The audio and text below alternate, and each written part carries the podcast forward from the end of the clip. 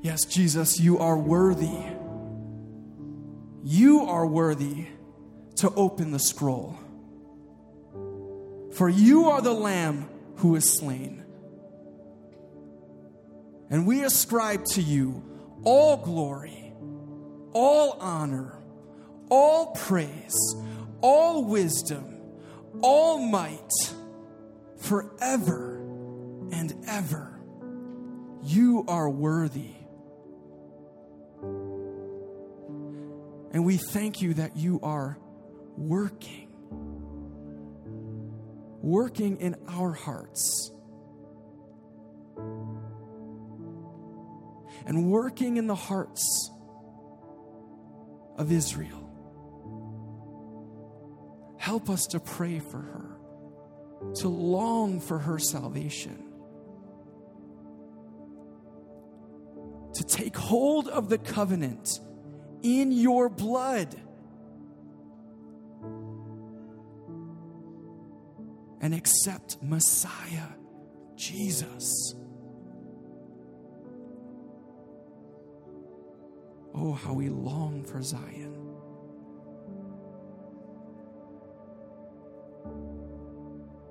Father, would you bless her?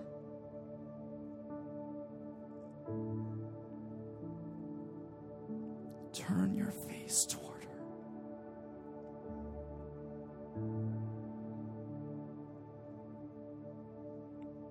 Just as you've turned towards us and graciously given us your Son, Jesus,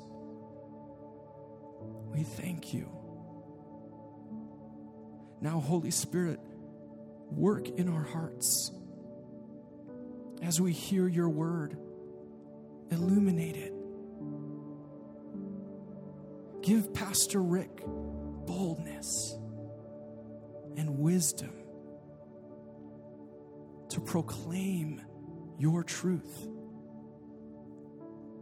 Give us ears to hear.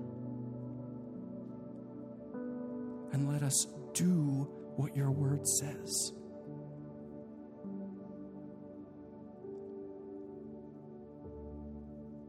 Jesus, you are worthy. Be lifted high on the praises of your people this morning.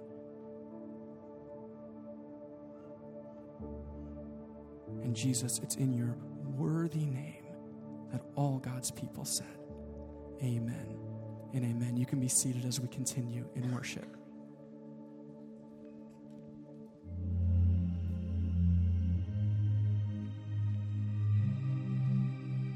Faith. What is it? Being sure of our hope, convinced of what we can't see. By faith, we understand the world was set in order at God's command. By faith, Abel offered God a greater sacrifice than Cain, and for his faith, God commended him as righteous. By faith, Noah trusted God and constructed an ark for the deliverance of his family.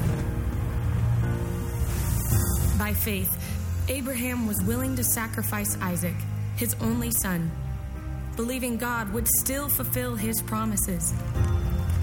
By faith, Moses chose to be mistreated with the people of God rather than enjoy sin's fleeting pleasure.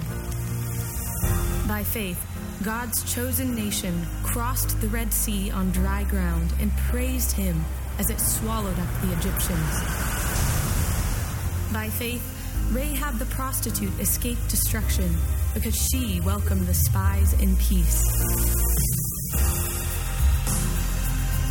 Time will fail me if I tell of Gideon, David, and the prophets. By faith, they administered justice, shut the mouths of lions, quenched raging fire.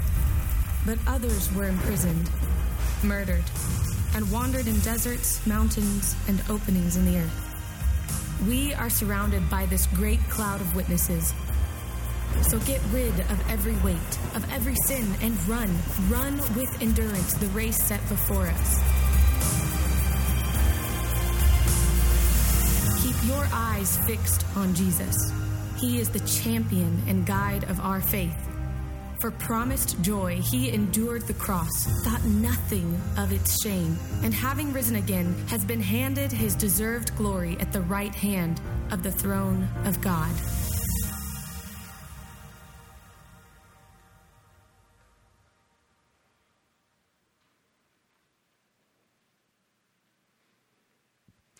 I welcome you to Crosspoint Church. If you're newer to our fellowship, we have been in Hebrews 11 for a while. We're going to finish up Hebrews 11 study today. If you read Hebrews 11, you will see God give us example after example of people who have trusted His words. God defines faith as uncompromising confidence in His Word. God is pleased when every one of us bank on his promises, even if it doesn't make sense to us or we experience them in our lifetime. As you've heard, there's Abel and Enoch and Noah and Abraham and Sarah and Isaac and Jacob and Joseph and Moses. Last week we looked at the nation of Israel and Rahab, and all these folks demonstrated the type of faith by believing in God's promises. I think we have an exciting conclusion to our study today. But before we do, let's pray. Let's pray. Lord, we thank you that you are God. We thank you that you are King. We thank you that you are sovereign. Lord, even as we speak those words, it troubles some of us. How is it that you can be in control of everything? And yet we look around puzzled. God, we know that our ways are not your ways, and, and our thoughts are not your thoughts. So, God, give us faith. Help us hear your voice. Help us obey you. And help us trust you for the future, for tomorrow. God, we are so grateful that you love us and that you sent your Son to die in our place. He shed his blood to pay our debt for sin, to satisfy your wrath this is an unbelievable salvation. We're justified. And Lord, you are sanctifying us. You are making us holy. You're chipping away the things in our life, Father, that, well, don't glorify you. Things that, well, don't allow us to mirror you well to others. We're so grateful for your patience with us. Father, we pray for churches in our area. We know, God, that the gospel is given out. We know, Lord, that these churches love you. We pray for Casa de Oración and for the chapel and for Grace Point. We ask you, dear God, that you would work in these congregations and these flocks, that they would be salt and light all over Lake County and Chicagoland and maybe the world. Father, this last week we are able to, um, well, distribute 143 Christmas child boxes.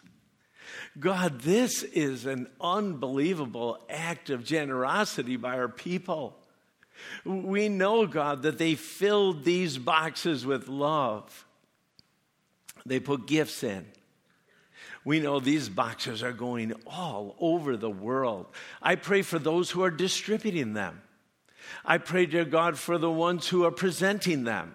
I pray for the churches that you would use these boxes to encourage the folks surrounding their churches. We pray, God, that you would use these boxes to bring a great harvest of souls. that there would be not only one or two, but hundreds and perhaps thousands and maybe even millions who come to faith because they've heard the good news that your word would change them. Father, we pray for all the kids who are downstairs and the teachers there, and for all the ministries that happened this week. We ask you, dear God, that you would be honored and that we would glorify you. Now, Lord, as we open up this text, as we look um, at Hebrews 11 and the first part of Hebrews 12, I, I pray, Lord, that you would excite us. I pray that these wouldn't be my words. I pray that your Spirit would take them and use them and transform us. God, we are so grateful that you gave us the scriptures and that we can hear from you. We love you, Lord. In Jesus' name, amen. Amen. If you could turn your Bibles and your flats or your flat screens to Hebrews chapter 11, we're going to start at verse 32. But let me just remind you again God is so pleased when we trust Him, when He speaks and we obey. Hebrews 11, starting at verse 32. How much more do I need to say? It would take too long to recount the stories of faith of Gideon and Barak and Samson and Jephthah and David and Samuel and all the prophets. By faith, these people overthrew kingdoms, ruled with justice, and received what God had promised them. They shut the mouths of lions, they quenched the flames of fire, and escaped death by the edge of the sword. Their weakness was turned into strength. They became strong in battle and put whole armies to flight. Women received their loved ones back again from death. Some of you, we, we've been taking one verse at a time, or at least one person at a time. Every once in a while, we would maybe group a few together in Hebrews chapter 11. So if we begin talking about Gideon and Barak and Samson and Jephthah and David and Samuel and all of the prophets, we would be here for a while. But they are all listed, and I would encourage you even to go back and read their stories because they are listed because of what they accomplished through faith. Some are well known, but others not so much.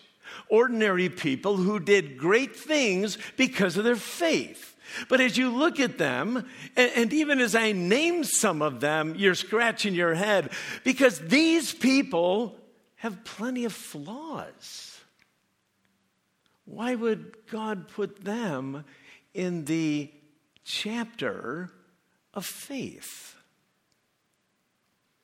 Yet their weaknesses were turned into strengths because of faith in God's word and in God. Now, although some of you will be thinking after we finish this chapter, there's a lot of heroes that seem to be missing. Well, I think God is making the point we have enough. There are enough names here, enough examples here of the point that I'm making. God says, I am pleased when we trust Him. But then there's Hebrews 11:35. Faith in God, if we would stop right here, seems pretty good. These folks are pretty successful. They were pretty powerful. But faith in God doesn't guarantee safety or comfort. Look at Hebrews chapter 11, starting the last part of verse 35.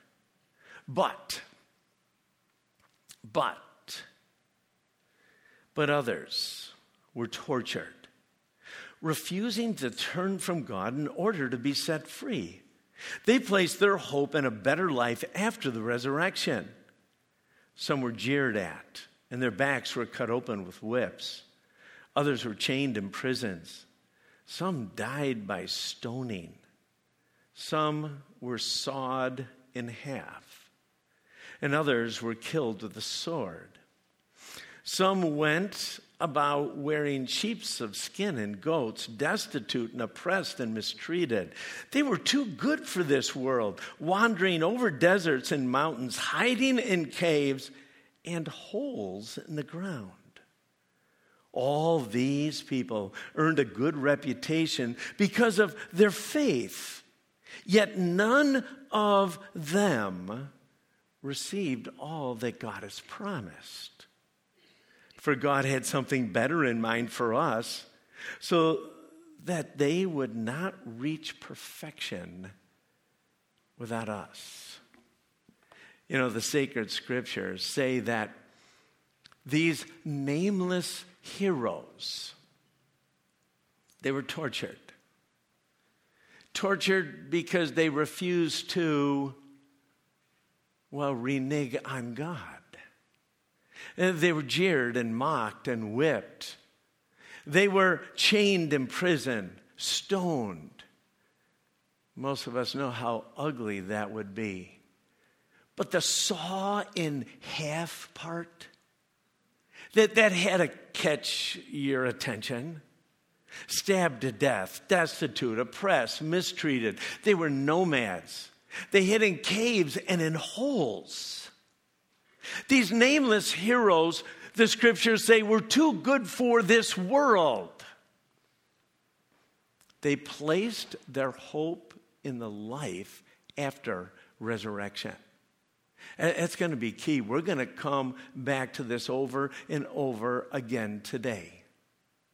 But all these people, they all earned God's respect because of their faith.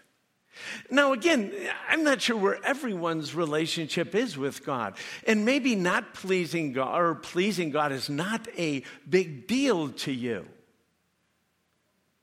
But as you grow in relationship, one of the things that God changes in your heart is the ability and the desire to please Him.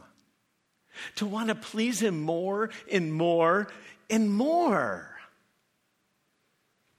So these folks all earned God's respect. But none of them received all that God has promised. And, and we've talked about that, but that seems like a bum deal. All these people some who are named, some who aren't named. Those in verses 32 to 35, those that accomplish great feats.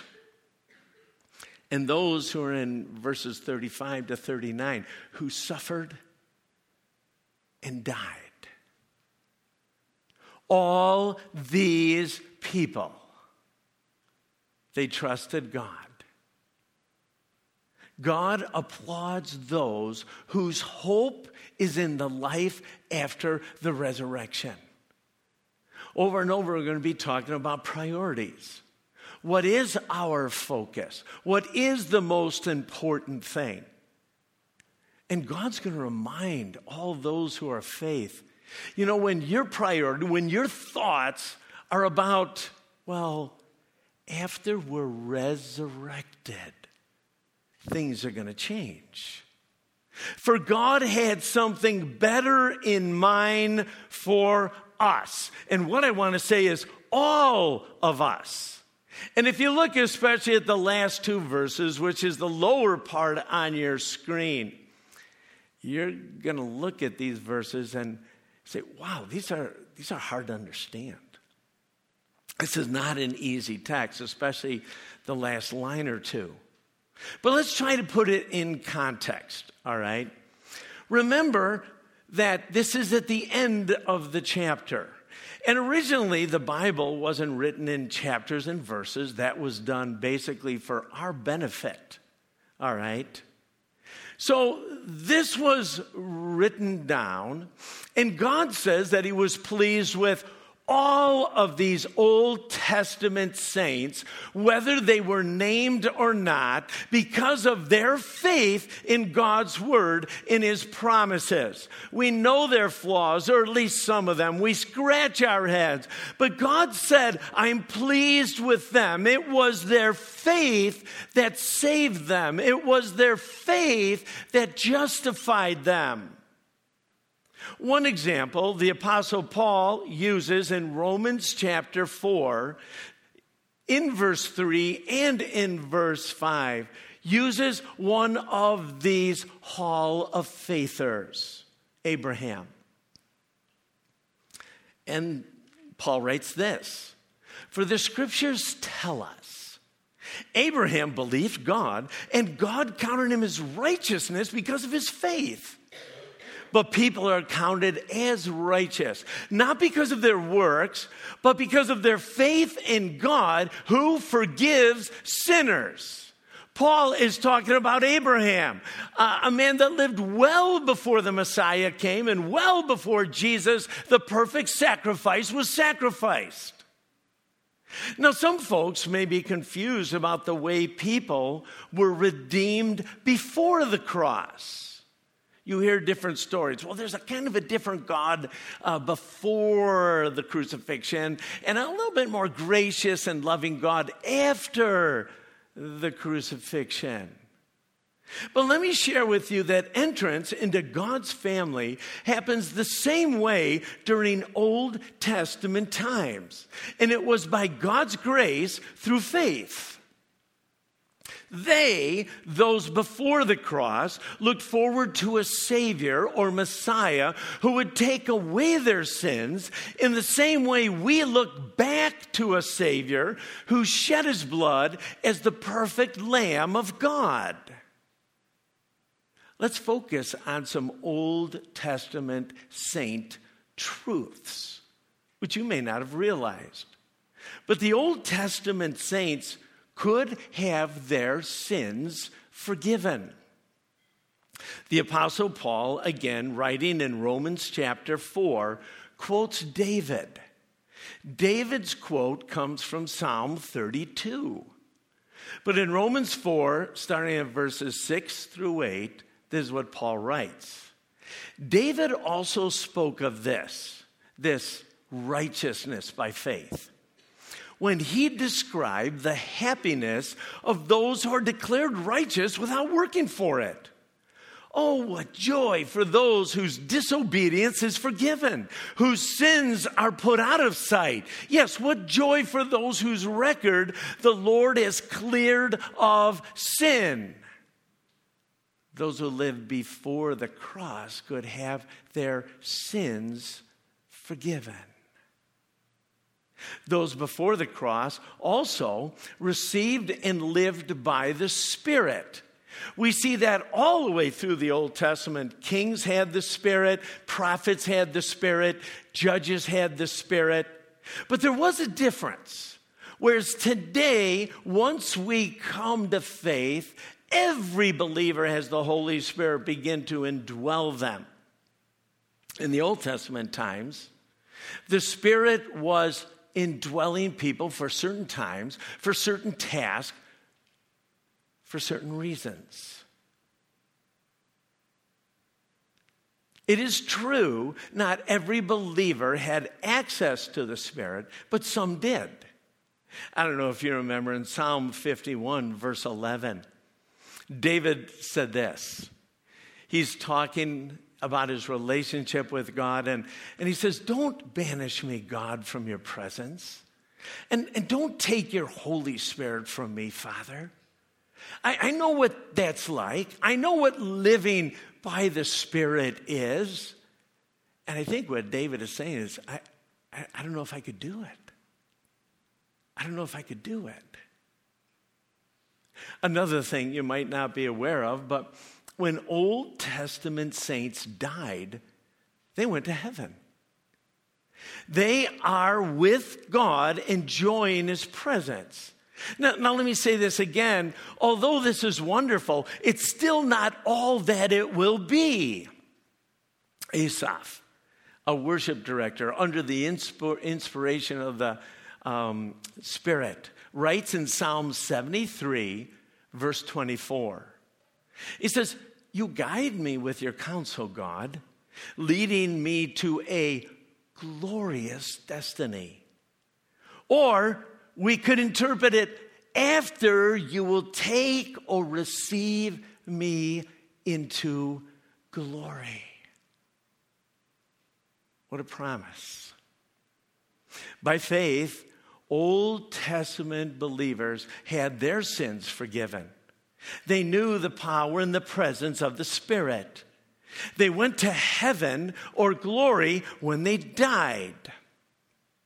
But here's the key Old Testament believers did not receive all that God has promised, but neither have we. At the end of this scripture, we read God's promise is that something better is coming.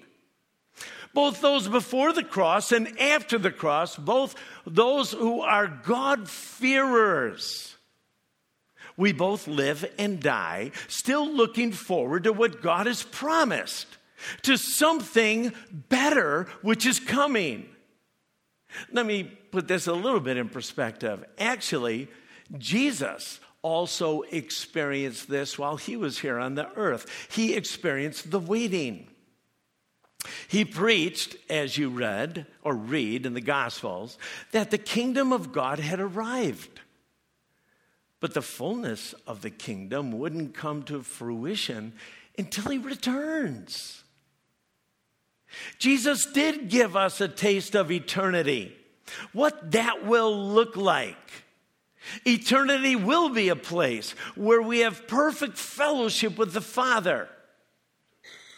And Jesus experienced that, able to talk to God, please God, do all of God the Father's will. It will be a place with no sickness or death. That's why Jesus restored health, gave the lame the ability to walk, and the blind the ability to see. And he brought people back to life. Because in the kingdom to come, there's no sickness, there's no death. So, Old Testament believers who have died are waiting for us, us, to finish our race. So we can all experience the perfect, all that God has planned for us. They are waiting those who have died. Abraham is waiting to receive his new resurrection body, just like all of us will receive when Jesus comes back. They're waiting for Christ's return as King of Kings and Lord of Lords so we can all enter the fullness of eternity together. They're waiting for a new heaven and a new earth. Yes, presence with God right now is wonderful. Heaven is great, but nothing what God has planned for each one of us. So, really, what the author of Hebrews is saying is this finish your race. Finish the race. It's important. We want to go together and enter eternity. Look at Hebrews chapter 12, starting at verse 1. Again, it's a chapter cut, but not as this was originally written. The author again just went through all these different individuals. Then in chapter 12, verse 1, and again, if you mark your Bibles, I would encourage you to mark especially that first word, therefore. In other words, in light of all of the examples I just gave you, therefore, you, you Hebrew believers, where this was written, since we are surrounded by such a huge crowd of witnesses, to the life of faith. Let us strip off every weight that slows us down, especially the sin that so easily trips us up. And let us run with endurance the race God has set before us. We do this by keeping our eyes on Jesus, the champion who initiates and perfects our faith. Because of the joy awaiting Jesus or him, he endured the cross, disregarding its shame. Now he is seated in the place of honor beside God's throne. Think of all the hostility endured from, single, uh, from sinful people. Then you won't become weary and give up. Let's put this into context. All these witnesses, all these saints, all these folks are applauded because of their faith.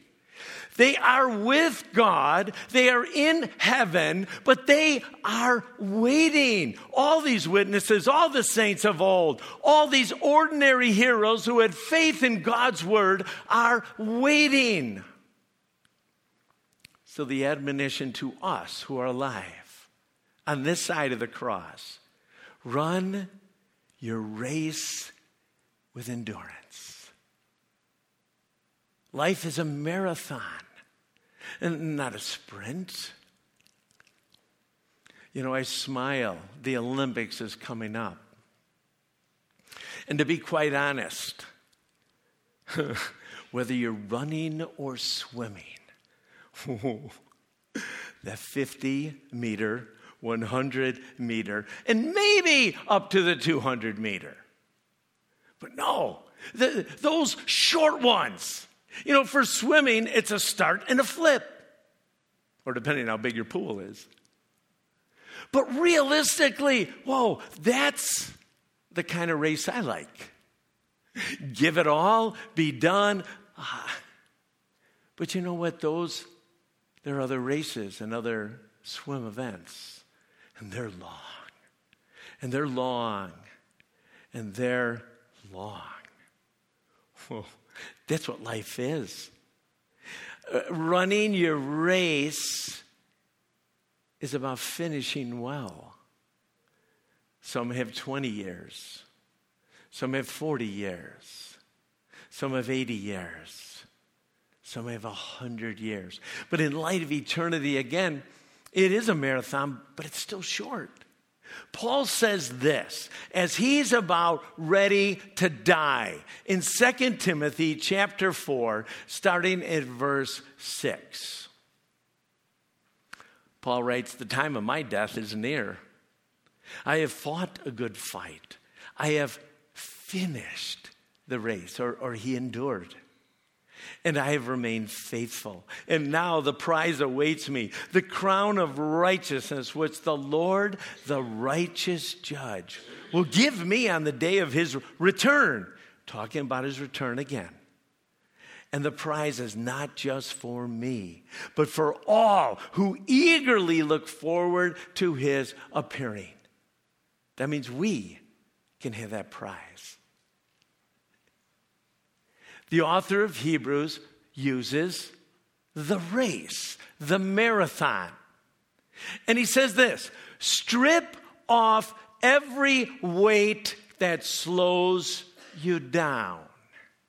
Anything, anything that steals energy from running the race. Anything that keeps you from obeying our Lord wholeheartedly, even if it's good things.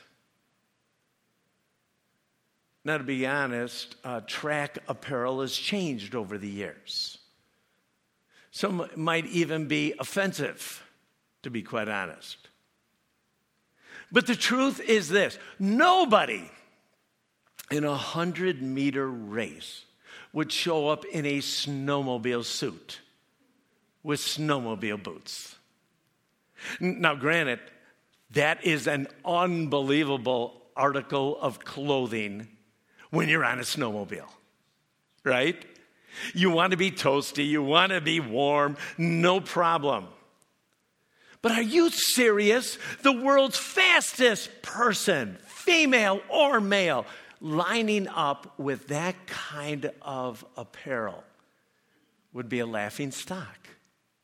There isn't any way they would win. They couldn't win. It would be impossible. So, what the author is saying is deny yourself anything that keeps you from running well. Now, now, let me give you an illustration, okay? Because Paul actually gives this same advice to the Corinthian believers. There was a church in Corinth. And basically, what he said hey, you Corinthian believers don't eat any meat. So, oh, yeah, what's that all about? Well, again, if you know the context, and uh, 1 Corinthians chapter 8 and 1 Corinthians chapter 10, and actually in Romans 14, what Paul was talking about was meat that was offered to idols. In Corinth, there were all kinds of temples. And in Corinth, absolutely the best meat, the best cuts of meat would come from pagan temples because they would only use certain parts of the animal. Then they would bring it to the market, or it's called the shambles, and they would hang the meat up. And if you wanted, you could come and get a great ribeye and a great steak and a great whatever you wanted right there. Oh, oh, oh. was that good? If you like steak, all right? Well, Paul says this man, that is offending a lot of people. We've got some new believers, and, and these new believers think that if you offer this meat to a pagan deity, well, the meat would be condemned, or the meat would be wrong, or, or, uh, or we shouldn't eat that meat. Paul also says, hey, I understand that as you understand doctrine, you can't lose your salvation from eating meat that's been offered to an idol. So simply, Paul says this it's not worth it. I don't care how good the meat is, I don't care what the cut is. Don't eat the meat. Instead, uh, get a lesser cut. Or don't stand in line like everybody else.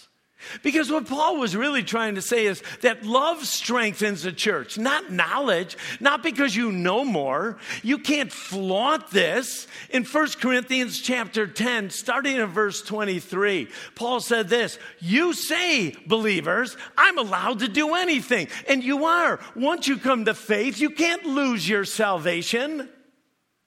But he says, I'm allowed to do anything, but not everything is good for you, Paul says. You say, I'm allowed to do anything, but not everything is beneficial. Don't be concerned for your own good, but for the good of others. So, whatever you eat or drink, or whatever you do, do it all for the glory of God. Now, this is talking about not offending other weaker believers.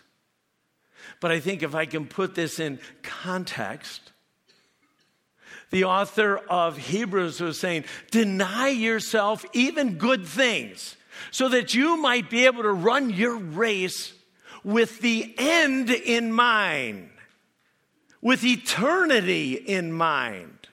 When you do that, you don't need as much stuff. When you do that, you're going to spend your, uh, your money and you're going to fill your calendar with different things because it's not about you, it's about others.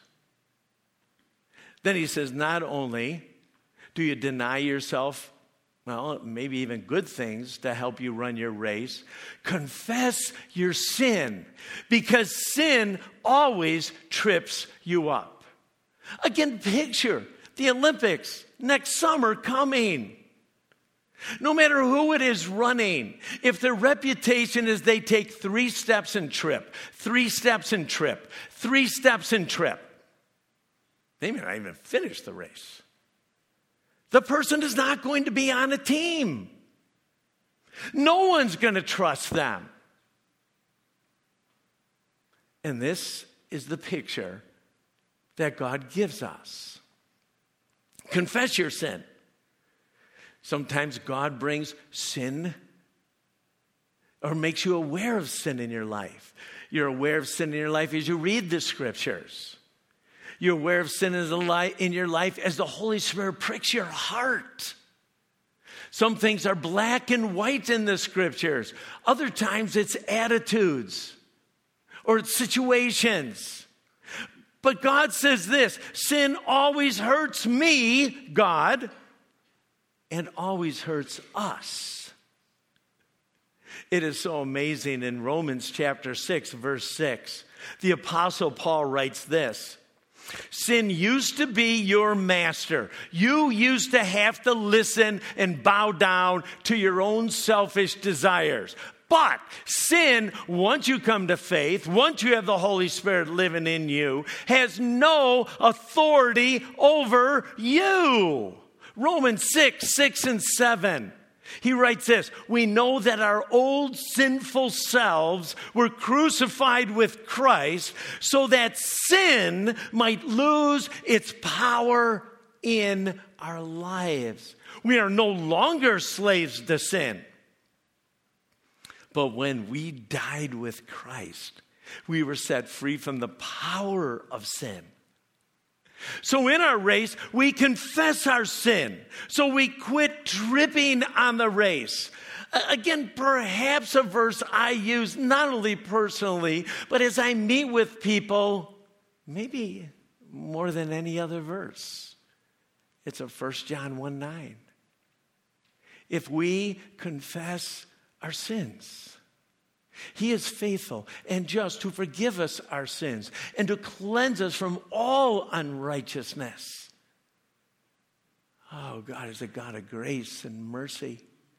When we confess our sin, we restore our relationship. We begin to reflect God well in our actions, and we can run our race without tripping. Now, listen to this. Each one of us have a choice every day.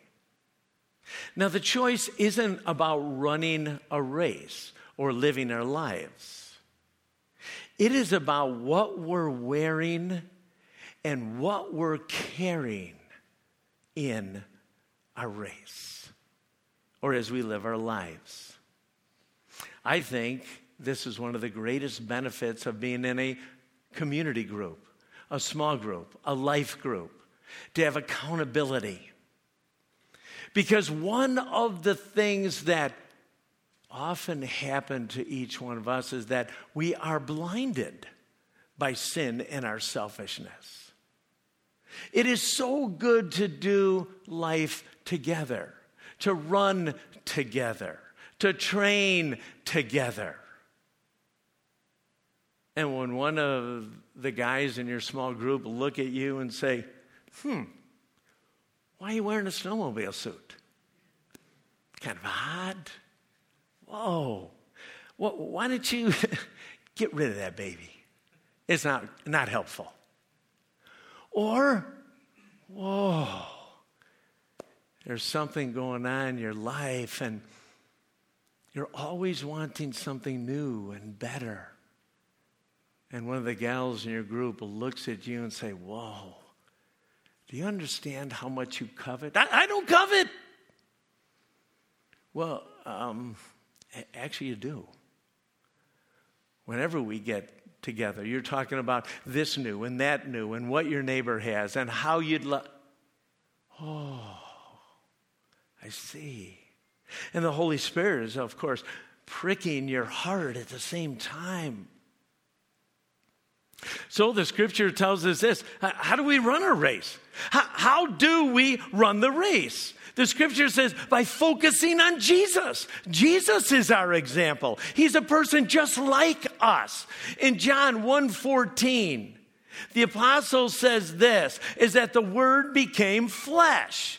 Jesus himself became a person. He was a person in Hebrews chapter 4 verse 15 that was like us in every area, actually been tempted just like we have been in every area, but he never sinned. What's so important is to understand yes, Jesus was 100% God, but he was 100% man. And he showed us how to do life. Jesus is also our means of faith, the one who initiates and perfects our faith. Faith starts with Jesus, faith continues with Jesus. In Colossians chapter 2, the Apostle Paul writes this And now, just as you accepted Jesus Christ as your Lord, you must also continue to follow him. Let your roots grow down deep in him and let your lives be built on him. Then your faith will grow in the truth you were taught. In our scripture, you see, Jesus even shows us how to endure. I mean, there's times we are made fun of, and there's times that it costs us to follow Jesus. I understand that. But as we read the scriptures, especially the Gospels, on how Jesus was maligned, and how Jesus still endured, how Jesus was whipped, how Jesus was unjustly crucified. All this because he was obeying his father, but also looking at something different after the resurrection. So, run your race with knowledge that you will not receive all that God has promised until He returns. We sing songs about Jesus coming back. We pray, Father, is it time? When is the King of Kings going to return?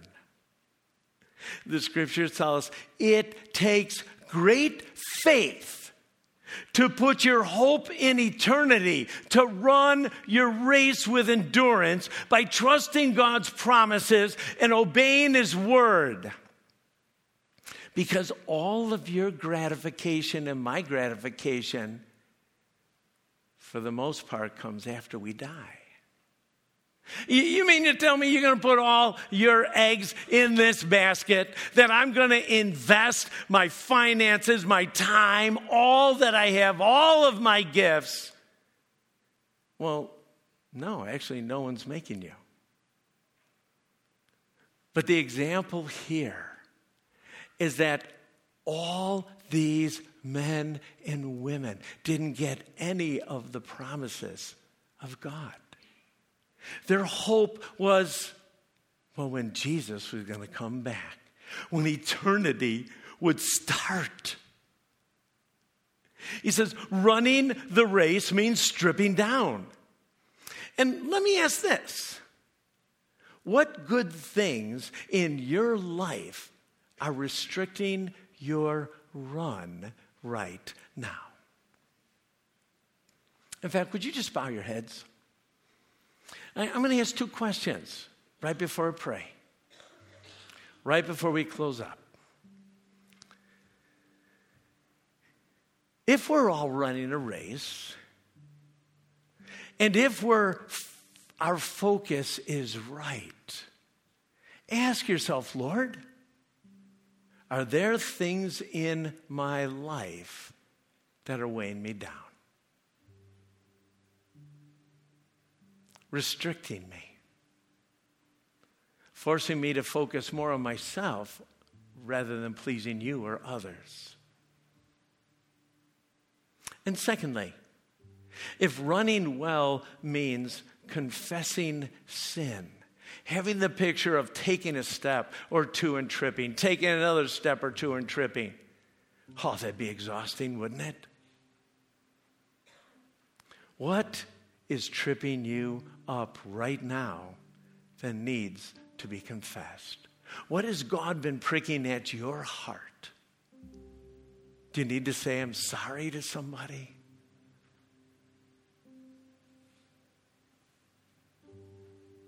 Do you need to talk to God about your thought life? Maybe about something you're worshiping more than God? A lack of obedience?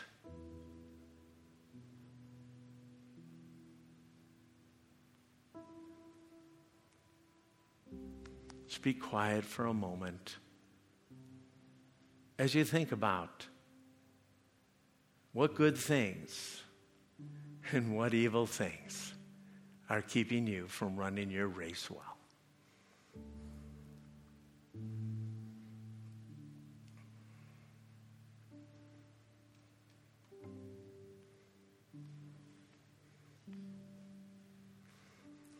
Father, the truth is is that we all are running a race. And we're going to run the race with our eyes on us and make decisions and spend money that will just, well, please us. Or we're going to run a race and use all that we have, all the good, and use it for your honor and glory. We're going to look at sin differently, how it's heinous, how it brings death. And we're going to ruthlessly and relentlessly own it, confess it deal with it so we can run our race. And someday, Father, when you return, and all the saints of old, and if you were to even come today, we who are alive oh, will begin our time with you forever and ever and ever. Thank you, Lord. We love you. Thank you for this passage. Thank you for the reminder that you are so pleased with our faith. And would we, each one of us, grow in our faith? And would our church grow in our faith? In Jesus' name, amen.